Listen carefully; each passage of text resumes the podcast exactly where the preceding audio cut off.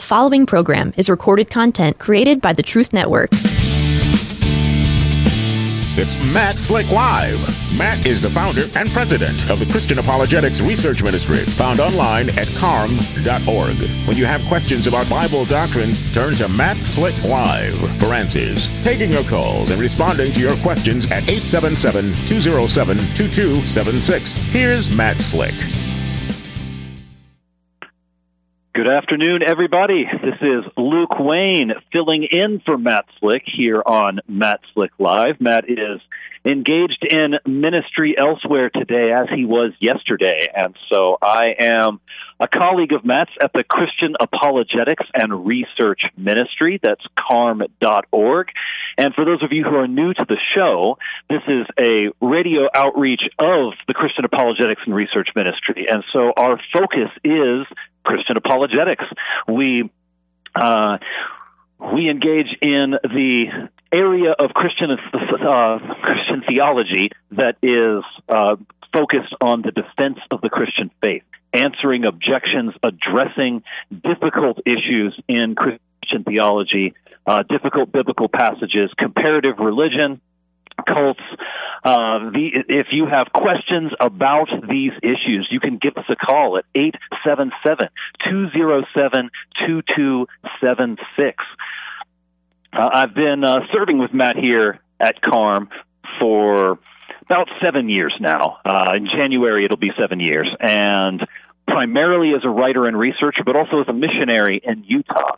Spent a lot of time talking to people, people on sidewalks, engaged in uh, missions and outreach there. And so, if you if you go on the website and you read our articles and you wonder how do we know what to write about, where do our questions come from?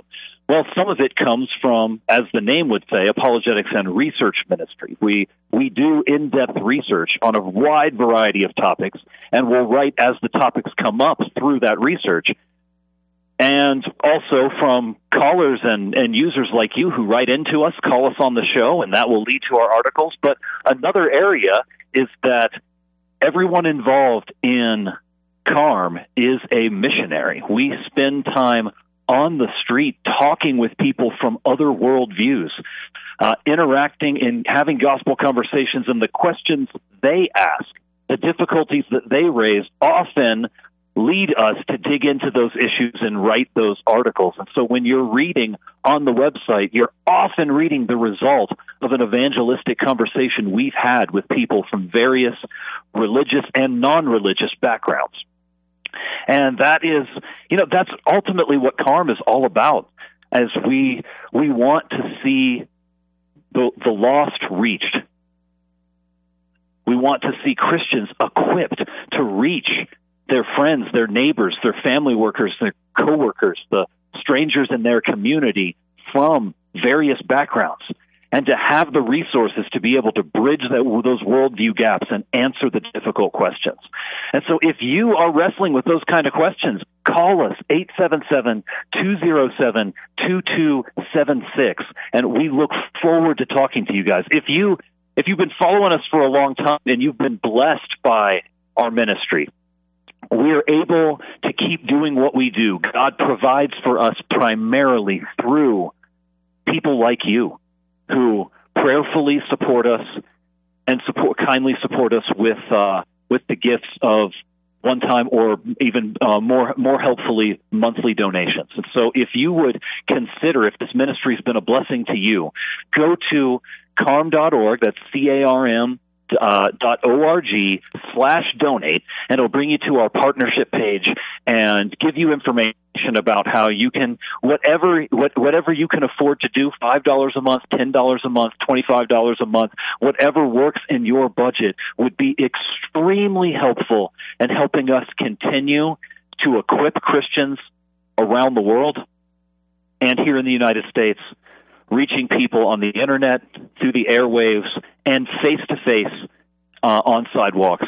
And so we would greatly appreciate your support if you can help. Uh, then that said, thank you so much to those of you who have supported us and do support us all these years in your regular prayers and in your gifts.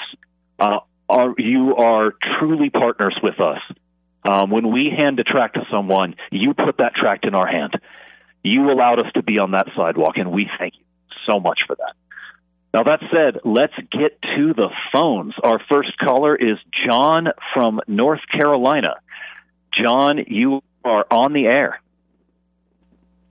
Well, hello. So, no, it's the Raleigh area, is where I'm from. But uh, speaking of worldviews, I talk with atheists quite a bit, and they one of the questions that gets me. I was just curious as to what your response would be. Um, number one, I had a good friend when I was in the Air Force who told me that he was never he never asked to be born, so he will not worship God. Uh, atheists come up with this thing about a vengeful God that demands worship is wouldn't shouldn't be a friend of mine, and how can a loving God throw someone into hell if they refuse to worship Him? It's it's just got me down recently because you know there's all the pat answers and stuff about a just God. It you know demands. Uh, what I'm just curious as what you would uh, how you would respond to that. Um, yeah, it's it is uh, uh, a very important question. It how you how you respond can often deal with the individual and where they're really coming from. If their situation deals with a very specific and recent raw area of emer- of emotional hurt and they are lashing out at God because of the pain of what they're going through, then you know you're going to take a more pastoral approach to meet them where they are. If it's more of an intellectual objection, eh, okay, well, there are people out there hurting in the world, and I'm not going to worship a God because and he and and it's just so terrible. All these people who don't know the gospel, and he's there, and God's going to um, throw them into hell, and that's terrible. Then yeah, the answer uh, is there's multiple points to it, but a central aspect is you know you said that the justice of God is a is a pat answer. I really don't believe that that's true. The fact of the matter is is that when we recognize the moral guilt that every single one of us bears, that it's not that God is sending otherwise wonderful, good, innocent people to hell simply because they won't worship Him. That isn't what's happening. That's not what's happening at all. God is justly and righteously punishing people for their evil, and yet He graciously and mercifully offers forgiveness, redemption, eternal life, even adoption as His sons, fellowship with uh, with him forever in all of his goodness. And that uh, that is that is merciful.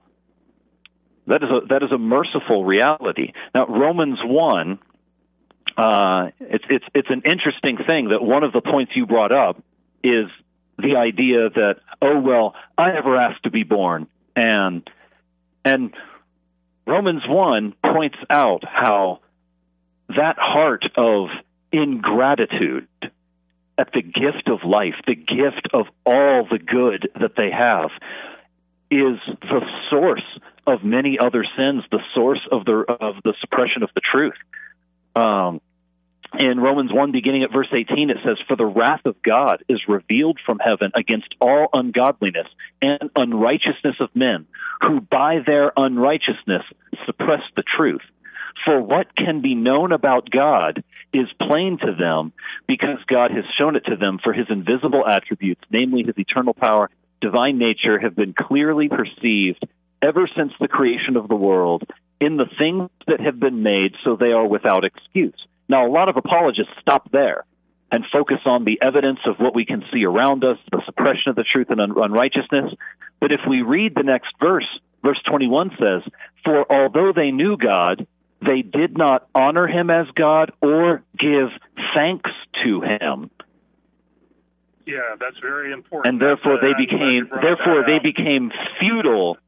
They became futile in their thinking and their foolish hearts were darkened. And so one of the greatest poisons to our heart towards God is ingratitude when that we have so much to be grateful for, and yet we will turn around and spurn God for those very things. The life and breath that we have, we'll say, Well, I never asked. I never asked to be alive when I don't deserve it. I never la- asked for every joy I've ever experienced, every good meal I've ever eaten. I never asked to be wiser than the animals, to be able to think and reason and know and love, and to be able to have fellowship with others, to be able to have the joy of life. I never asked for any of that. Yeah, you didn't.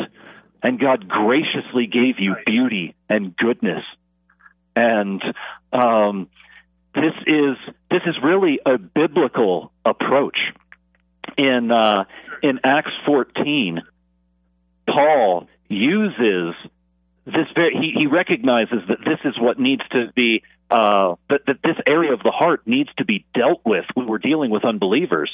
In uh, if you recall the story when Paul and Barnabas were doing ministry and they healed a man, and the pagans around mistook them for pagan gods, Zeus and Hermes, hiding in the form of men. And so they were coming out and perhaps even going to worship them. And in verse 15, Paul says, Men, why are you doing these things? We're just men like you, with a nature like yours. And we bring you good news that you should turn from these same things to a living God who made the heaven and the earth and the sea and all that is in them. And past generations, he allowed all nations to walk in their own ways. Yet he did not leave them without a witness. For he did good by giving you rains from heaven and fruitful seasons and satisfying your hearts with food and gladness. What's Paul doing? He's trying to provoke them to gratitude, to thankfulness. He's helping them realize how much good God has already done for him, for them, even though they don't know him yet. And that is a part um, that sometimes we miss in our evangelism is to recognize that when there's the barrier of ingratitude, ungratefulness, and resentfulness towards God, all of our reasons and our arguments and our our uh, our premises and our evidences are going to fall on deaf ears because that core of ingratitude makes a significant barrier, and that's where we need to prod them. Does that make sense? That really is at the heart of it, isn't it? Yes, that makes perfect sense. That is at the heart of it is is ingratitude for even being here, and that's why they hate God. That's awesome. Thanks, man. Hey, no problem. Thank you for calling. All right. All right. That was John from North Carolina. Now let's go to Alberto from Georgia. Alberto, you are on the air. Yes, good evening, sir. I, I got a question. I heard a sermon by Michael Youssef and my called Behind the, the Curtain, and he said that when a Christian dies, you know, instantly you'll be with the presence with the Lord.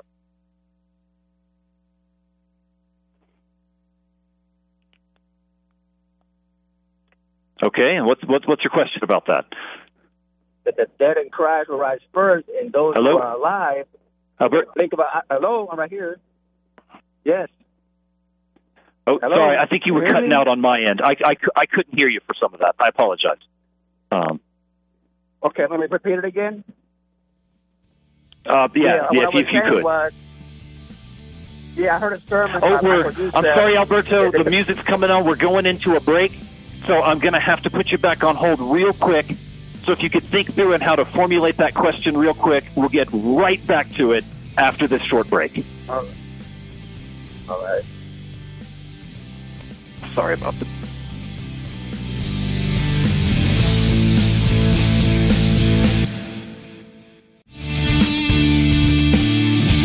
It's Matt Slick Live, taking your calls at 877 207 2276. Here's Matt Slick. Welcome back to the show. This is Luke Wayne filling in for Matt Slick this afternoon. But give me a call at 877 207 2276. Would love to answer your questions on Christian apologetics, biblical theology, comparative religion, church history. Uh, so jump on in. We would love for you to join the conversation. Let's get back on the line with Alberto from Georgia. All right, Alberto, you're back on the air. Yes, okay, sir. What I was asking was, I heard a sermon from the Michael Youssef. He said when a Christian dies, he'll, he'll be present with the Lord with a glorified body. But I thought the book of Corinthians says that those, when he comes back with the church, those who are dead in Christ will be cut off first, and those who are alive will be transformed in a blink of an eye, and then you will receive a glorified body with, the Lord. They meet the Lord in the air when we're caught up together with Him in the, the clouds. So is it is it is it when you get caught up, you get a glorified body, or or is it are you a believer who dies in the Lord instantly gets a glorified body in the presence of the Lord? Which is Oh, that's a that's a great question. And so, you know, I didn't hear the sermon. I can't comment specifically on my, Michael Youssef's position, but as to your your clear question there, um, we when we die, Paul speaks of being absent from the body and in the presence of the Lord. So a believer, somebody who has turned from their sin and put their their faith, their full complete trust in the finished work of Jesus Christ, Him and Him alone, apart from our works, that their trust is in what Christ did sufficiently on the cross. A person who is in Christ, when they die, uh, they are personally, spiritually, consciously in the presence of the Lord, which Paul says is much better by far than uh, our current state in this sinful, sick, hurting, painful mortality. And so there is a blessing immediately for a believer who dies. But we have not yet received our final resurrection. That is still to come. And so I would not say that we are then in our glorified bodies yet, because that will come when Christ returns and appears and raises his people from the dead, which Jesus talks about uh, doing in John 6, Paul describes in 1 Corinthians 15. Uh, and so we, uh, we, we read about it all over the place that there is a future resurrection of the body that we are looking forward to. That does not happen immediately at death. But that that doesn't mean that it isn't also true that spiritually, consciously, in soul, the person, the believer who dies, is immediately in the presence of the Lord with Him, receiving comfort from Him. And that is a glorious thing. And yet it's not the final thing. Our hope beyond that, even better, will be at Christ's return when He brings a new heavens and a new earth. He raises his people bodily from the dead, and body and soul together we will live eternally with him as resurrected men and women not as disembodied souls in some ethereal realm, but as living, breathing humans, yet without sickness, without death, without mortality. As Paul puts it in 1 Corinthians 15, that this mortal must put on immortality. This, uh, this corruptible must put on incorruption. That there is we're not casting something off we're adding something more to us in second corinthians uh, 5 Paul says that we um, we're uh, we are not designing you know, right now. This mortal body is like a garment, and we don't want to be unclothed. We don't want to just ditch our body and leave it. We don't want to be unclothed. We want to be further clothed. We want we want more security. He compares what we're living in now as a tent. What we'll be living in then is a building, secure, firm, unshakable. And so uh, the picture is that we do immediately go into the presence of God at death if you are a believer, if you are in Christ. But your your resurrection to full full immortality in body and soul is future at the coming of Christ. Does that answer your question? Yes, sir. That's the way. I, that's what I always thought was going. Yeah, that's what I was talking. I heard a sermon from Michael Youssef called "Behind the Curtain," and I, and I, I heard him preach on it, and I didn't agree with that part. So I had to make, make sure, that's why I'm calling, to make sure if, if I was correct or not. So you confirmed that what I believe was correct. Thank you. You cleared it up more, but more All better right. too when you said about the tent in a building. So that, I never heard that before. So thank you for that that analogy. Oh, that's I stole that from Paul. It's in First Corinthians. It's sorry, Second Corinthians chapter five. So you can go go read it there. Okay. Uh, I can't take credit for the, Okay. the the Holy Spirit's work through the apostle, but yes, that is a, always that's always been a very very helpful passage to me. And the analogies Paul uses there give me a great picture of what it is that that God does for us in the resurrection. Um. All right. Thank you, Mr. Wayne. all right, we, no problem. Thank you for calling, Alberto. Always good to hear from you. Okay. You're right. Thank you. All right, that was Alberto from Georgia. We are going now to Zach from North Carolina. Zach, you are. Oh, we lost Zach. Okay, well, let's go then to Mike from Utah. Mike, you are on the air. Yeah, hey, I just got some really good news and some utility type of advice for people, if you don't mind. I'm I was a, a Mormon that got excommunicated, and um, you know I got to tell you, I I really hated the Mormons for a long, long, long time, and I want to get back to that gratitude that you were talking about. So.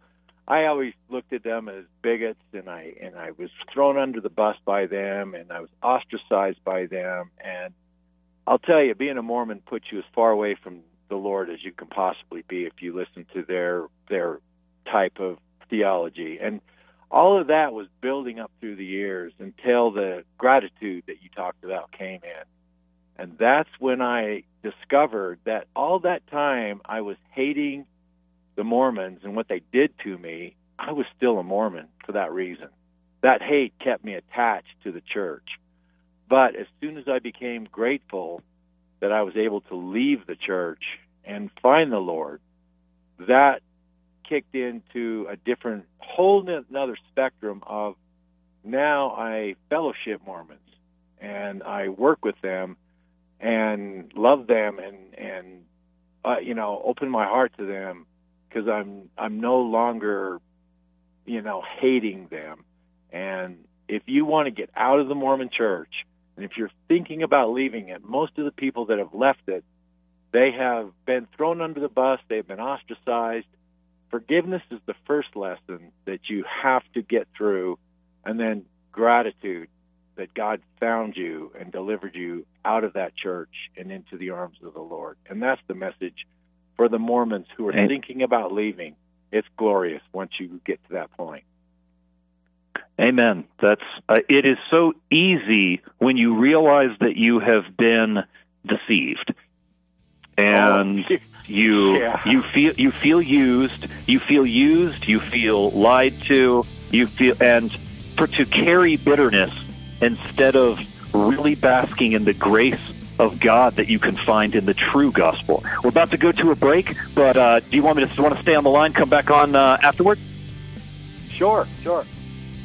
Okay. All right. Well, we'll be right back after this. No problem.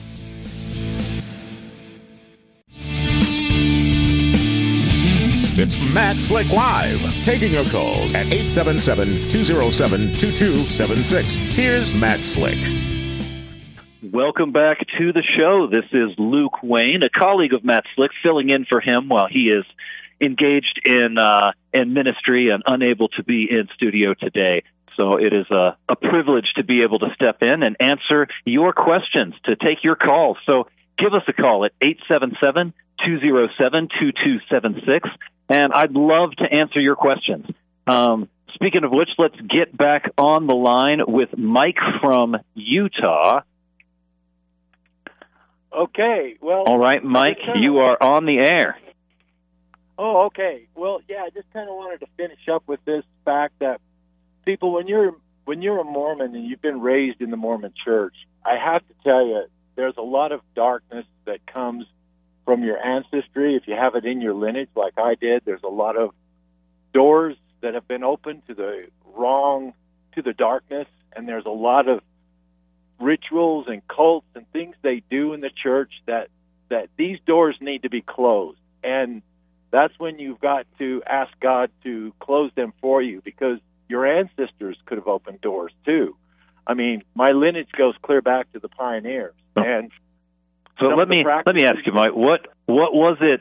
What was it in in your life that caused you to start asking uh, asking questions about Mormonism and ultimately led you to come out?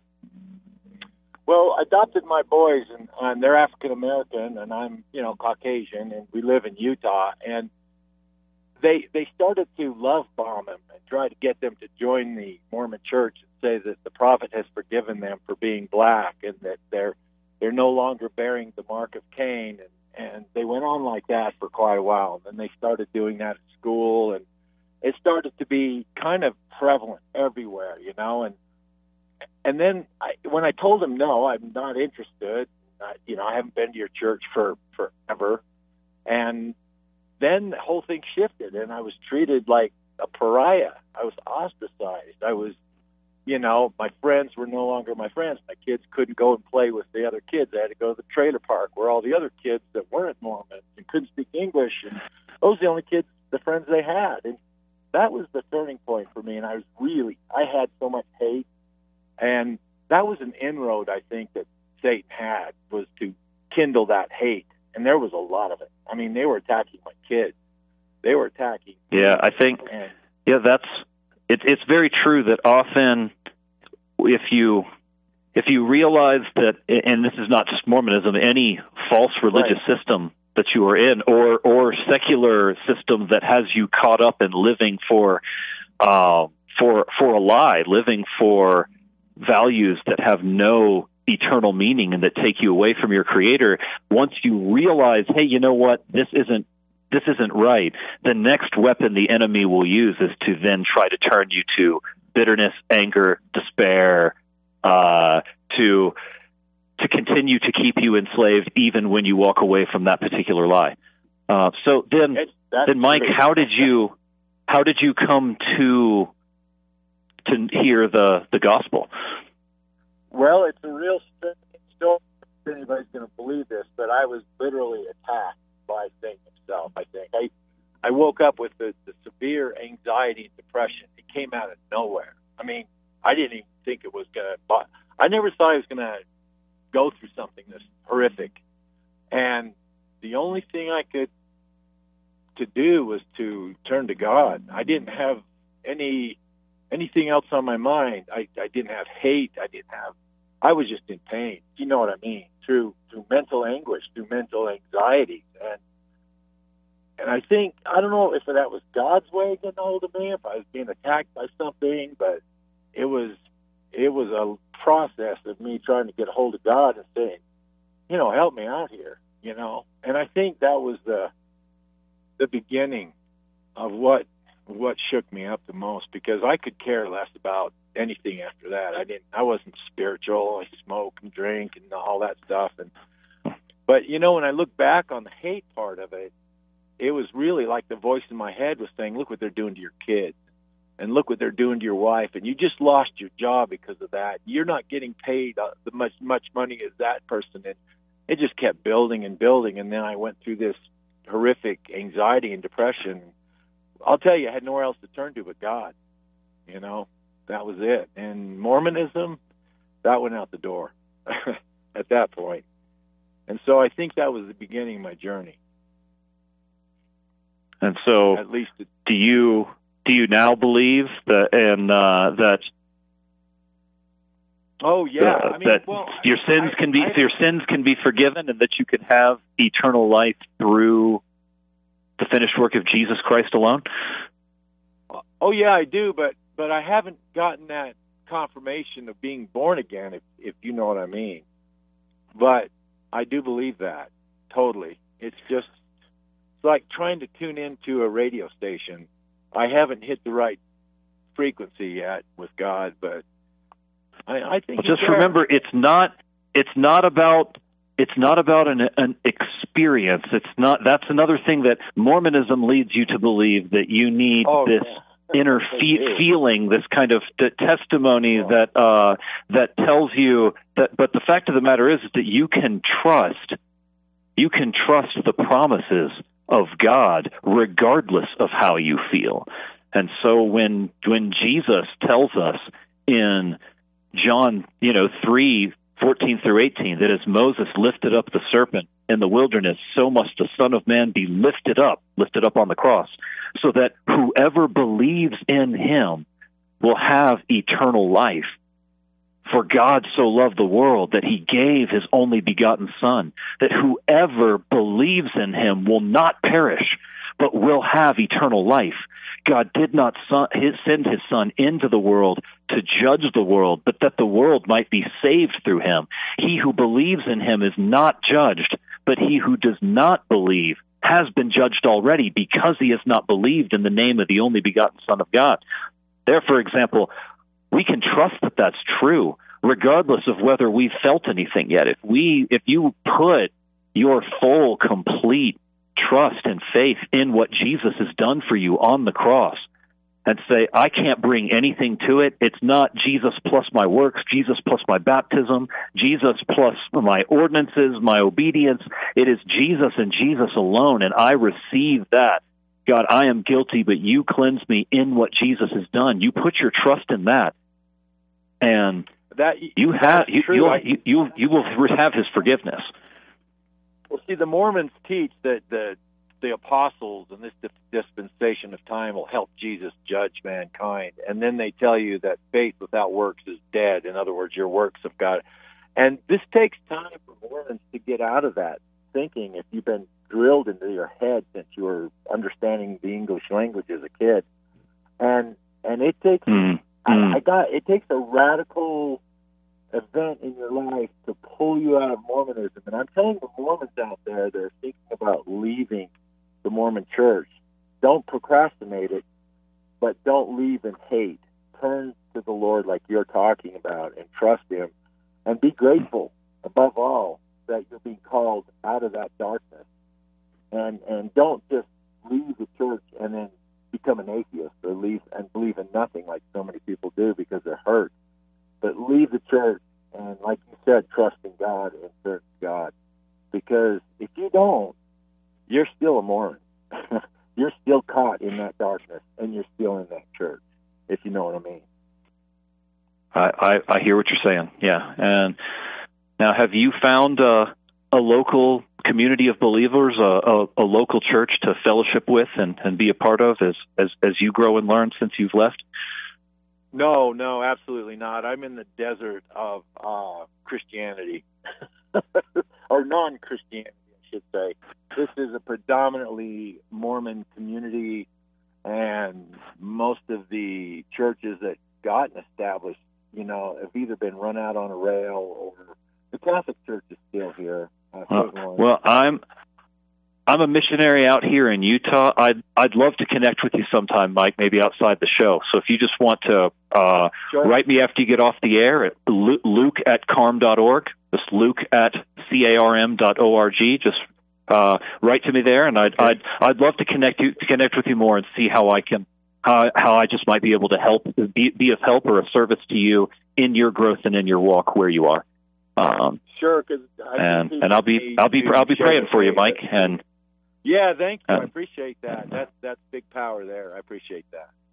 Uh, it's good talking. and to thank you for thank you uh, for advice. your yeah thank thank you for your for your testimony and your uh and your your your words on here. I appreciate it, Mike. Yeah, I appreciate you too. Thanks. All right, that was Mike from Utah, and there were some important truths in uh, in what Mike said. That um, you know, as a as a missionary to who, who attempts to reach out to people from other other religions and share the gospel. My goal is never to see people simply leave and then be angry at the lie they were in.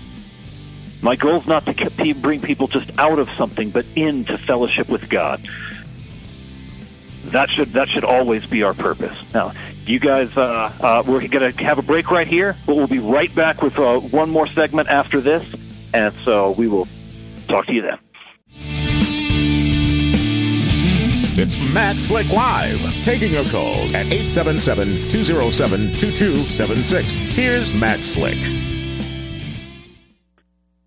Welcome back to the show. This is Luke Wayne, uh, filling in for Matt Slick while he is engaged in ministry elsewhere, and I am uh, grateful uh, to be able to step in and fill in on the mic for a bit.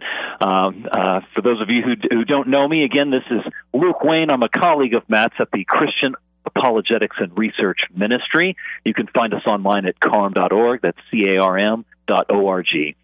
And if you if you have questions, we would love to answer them uh, here in the last 15 minutes of the show. Give us a call at 877-207-2276. That's 877-207-2276. Would love to hear from you. Before getting back to the phones, you know that last call with with Mike that we just got off of. You know, one of the things that that we kept coming back to was the the issue of gratitude. And actually, we opened the show with that. Um, an earlier call was dealing with uh, a, a friend who didn't want to hear about the things of God because the man was not grateful even for his own birth, spurned God for all the goodness that he had ever experienced in life, and that that issue of, of, of gratitude is it it underlies so much in life. We don't necessarily realize how much unthankfulness can can poison and affect everything else, and how much gratitude can transform and get us through everything else. Um, you know, this has been this has been a very big week for me in in extraordinary, wonderful ways, and in some some challenging ones.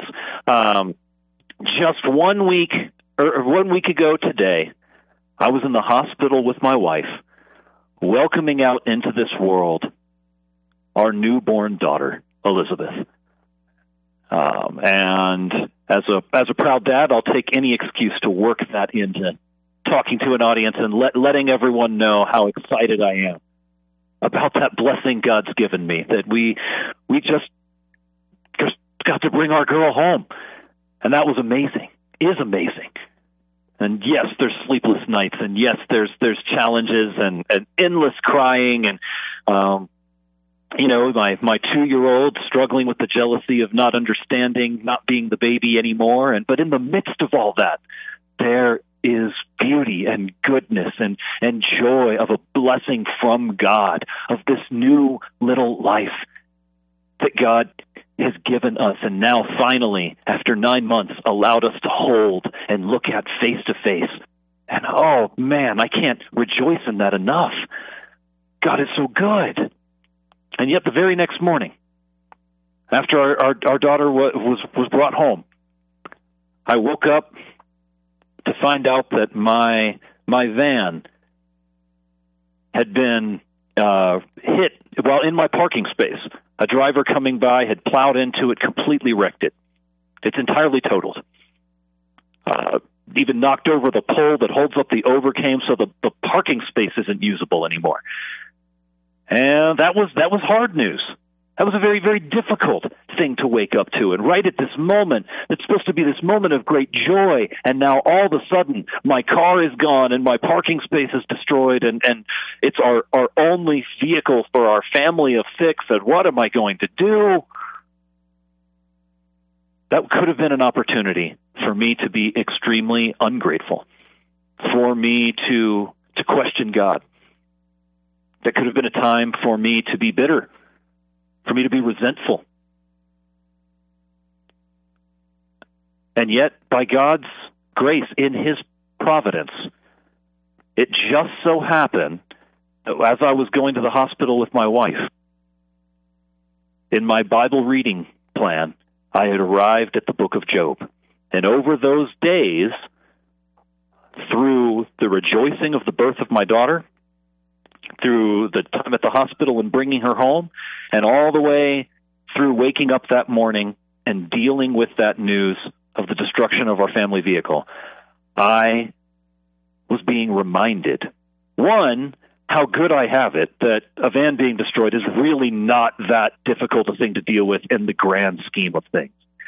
But even more of Job's attitude towards facing far greater difficulties when he says things like in Job 1 21, Naked I came from my mother's womb, and naked shall I return.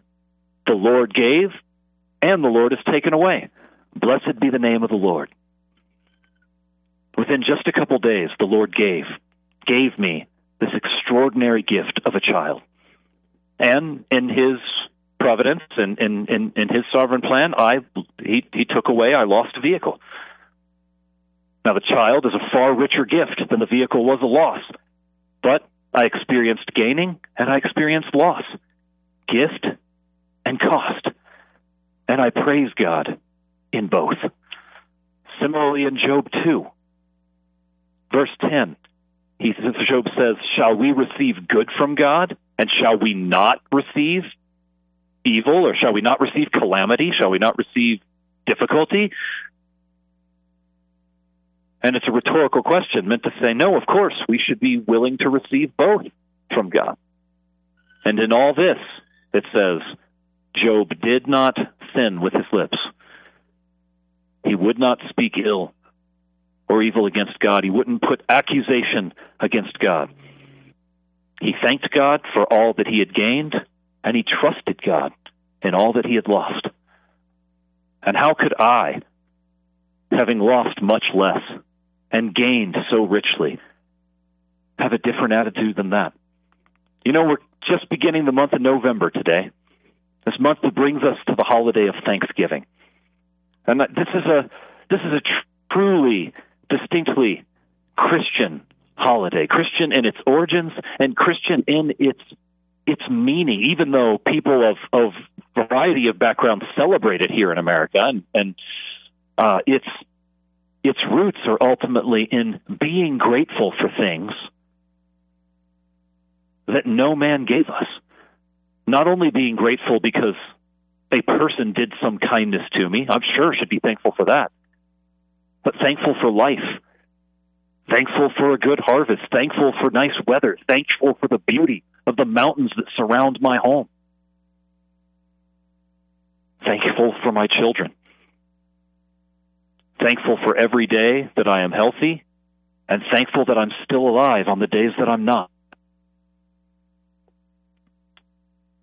All of those things I, I can be thankful for because someone gave them to me. You have to be thankful to someone. I once had a uh, an, an atheist I was talking to on the sidewalk, and he said, "Oh, I'm thankful for all those things." To which I had to ask, "Thankful to who?" And he's, "Oh, I'm not thankful to anyone. I'm just thankful." But that's like saying, "I'm I'm not helpful to anyone. I'm just helpful." No, if you're not helpful to anyone, you're not helpful. By definition, help has an object. By definition, thanks has an object. Gratitude has an object. You must be thankful to someone. Or else you could say, well, I'm happy that that happens to be true, but I'm not thankful for it. But I am truly thankful for all that is beautiful and good, and even that in the hardest, most troublesome, most painful and difficult days, that I know I have a sovereign God who has a purpose in it all, who will see me through to a greater good.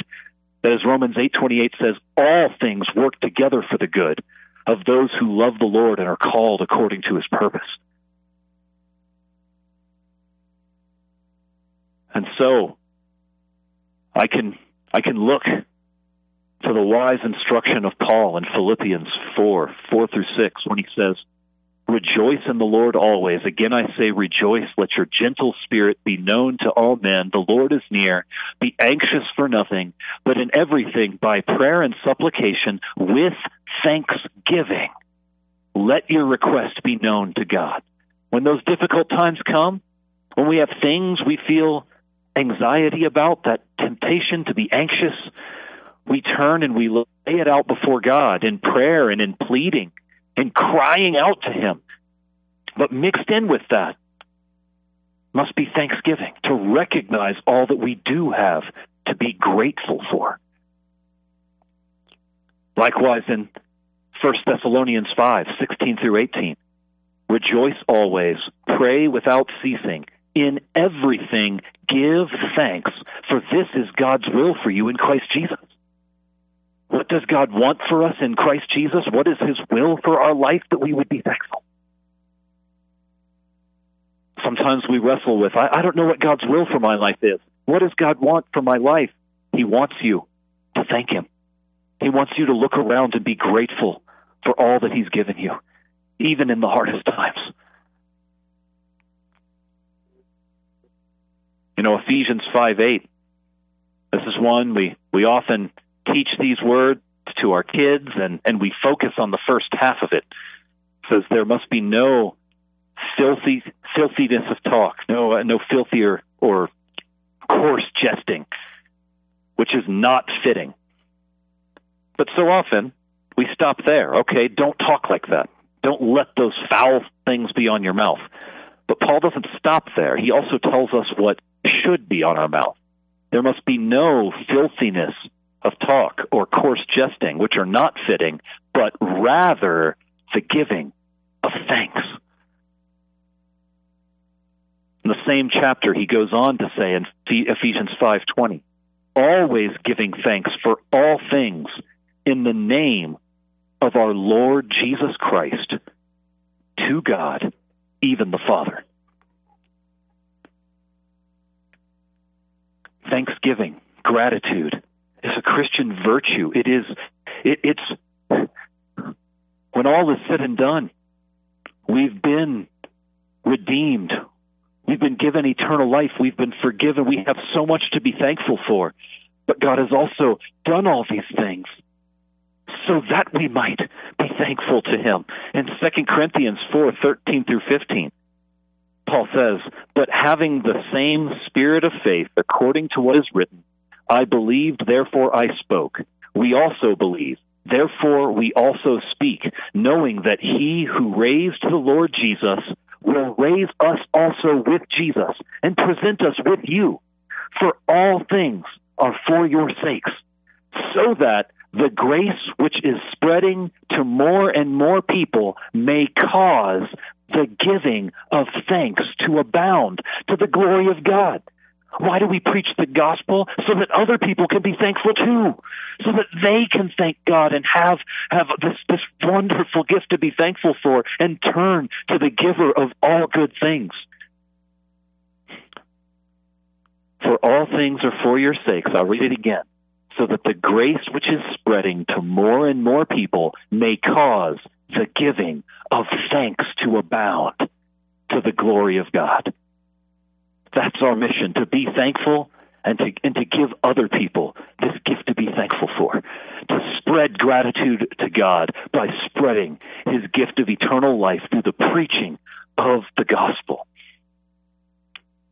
The author of Hebrews in verse 13 or chapter 13 verse 15 says through him then let us continually offer up a sacrifice of praise to God that is the, the fruit of lips that give thanks to his name.